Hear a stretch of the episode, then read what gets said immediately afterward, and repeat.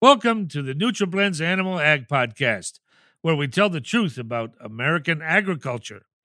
On this podcast, false rumors are run out of town, misleading marketing gets called out for what it is, and you better have good science to back up your claims or you're getting a boot. You hear me? I'm John Ratzenberger, coming to you from Nashville, Tennessee.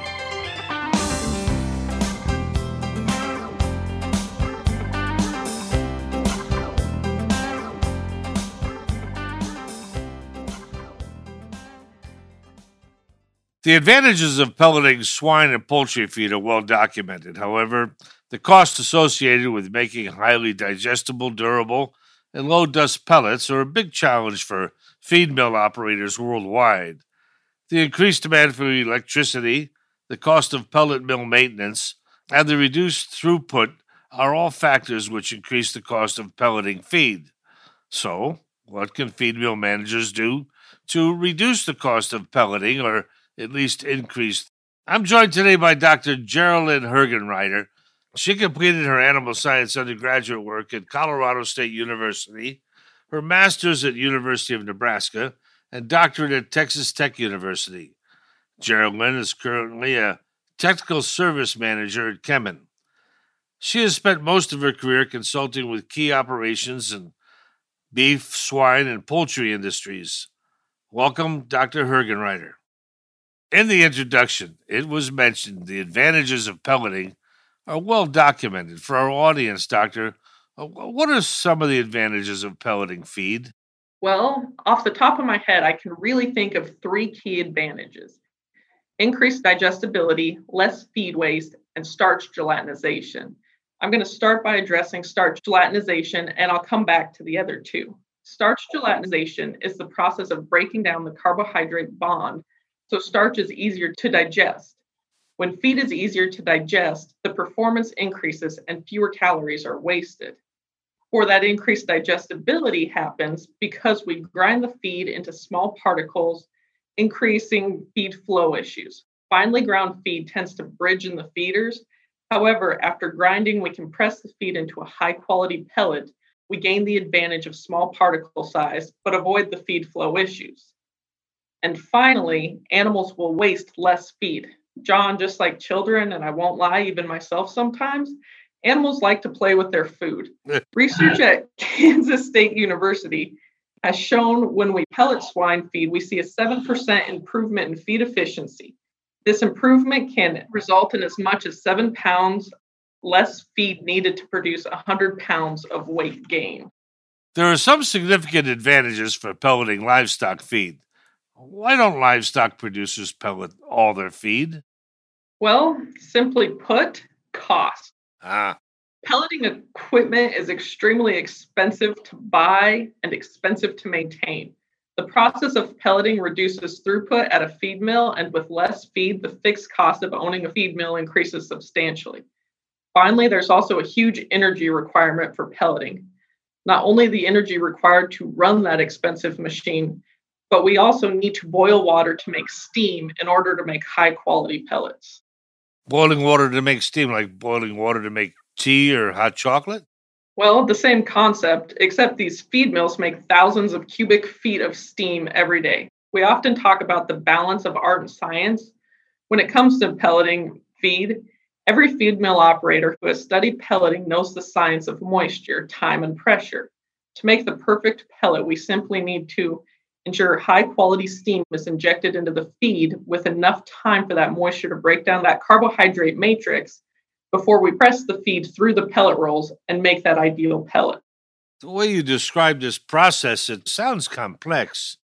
Well, feed mill operators are constantly monitoring their feed mill. This is where the art is needed. Wet grain moves through the pellet mill very differently than dry grain. Morning corn can vary in moisture content by 5%. When compared to afternoon corn. Dry steam and wet steam perform very differently as well, and the best feed mill operators know when to use different quality steam. I know it sounds extremely strange, but after working in a feed mill for a few weeks, you tell by the sound of the mill if everything is working as designed. You spoke of moisture content being important. How does moisture impact the pelleting process? Moisture serves as two key purposes when making pelleted feed. The first reason we need moisture is to incorporate that heat in the form of steam into the pellet.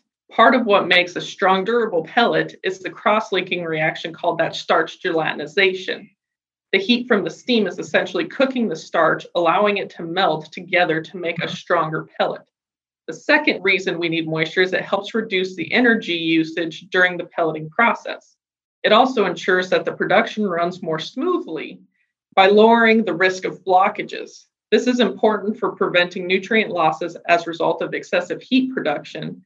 And research has shown that the amount of steam we can add to feed is limited to about 2 or 3%. Also, adding water into the mixer is not a solution either, as the mash feed poorly absorbs water. Technological solutions exist. Don't all feed mills run at the same moisture level? Absolutely not. This is where the art of the process is so important. Good feed mill operators are constantly monitoring and modifying the moisture settings. As I mentioned earlier, during the day, the humidity of the grain can vary as much as by 4 to 5%. If the operator maintained the same moisture setting at 8 a.m.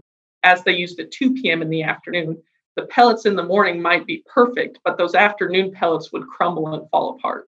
Does a higher moisture pellet dilute the nutrient value of the feed?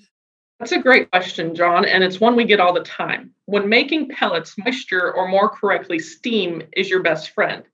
Adding moisture in the form of steam, starch gelatinization begins to occur. Think of it like making cookies. Soft, chewy cookies are a crowd favorite, where hard, dry cookies have everyone searching for a tall glass of milk for dunking. Hard cookies are like chewing a hockey puck. Add moisture in the pelleting is necessary to help increase that digestibility of the starch. So where do you go to school to learn about feed milling? Well, most feed mill operators learn on the job. Many employees start right out of high school and stay in the job for 20, 30, and some even 40 years. There are also colleges where you can learn about feed, flour, and grain milling without meaning to leave anyone out. The programs at Iowa State, Kansas State, and North Carolina State University are among the best. Now, with the cost of pelleting such a large part of the cost of operating a feed mill, what can feed mill operators do to reduce those costs? There are several things feed mill operators can do to help reduce the costs. I can think of three off the top of my head. First, routine maintenance of equipment. Scale-on broilers can significantly reduce efficiency and increase gas and electric costs. Second, reduce energy costs. Make sure your steam is well-maintained, insulate those steam lines, fix malfunctioning steam traps, and invest in energy-efficient motors and work with your utility company to find ways of reducing costs. And that third one is to increase throughput by using surfactants. What's a surfactant? It is essentially a moisturizer for the pellets or corn. So how can we increase throughput without increasing energy consumption? This has been an area of intensive interest by Kemin. Kemin has developed a range of surfactants which can help increase throughput in pellet mill without increasing energy consumptions. Those surfactants work to reduce the surface tension of water. This helps water penetrate the pellet, allowing more uniform heating and better starch gelatinization.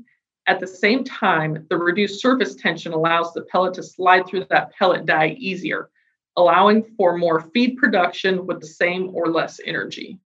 And you say Kemin has a full line of these types of products? Yes. Kemin is a worldwide company. We have developed surfactant products uniquely designed for the local feed and market conditions. By tailoring our solutions to meet our customer needs, Kemin does not bring cookie-cutter products. We bring science-tested solutions. Products like Millsaver Liquid and Millsaver Liquid Concentrate can help improve pellet quality, which helping to increase throughput, a win-win for everyone. You can learn more at kemin.com/feed quality. That's KEMIN.com/feed quality. Pelleting feed has shown improved poultry and pig performance through the years. The cost of pelleting has played an important part in the decision whether to pellet feeds or not. Now, with advances in technology, feed mills can do so more efficiently. I want to thank Dr. Hergenreiter from Kemin Industries and encourage our listeners to tune in next week to see what's on tap in animal agriculture.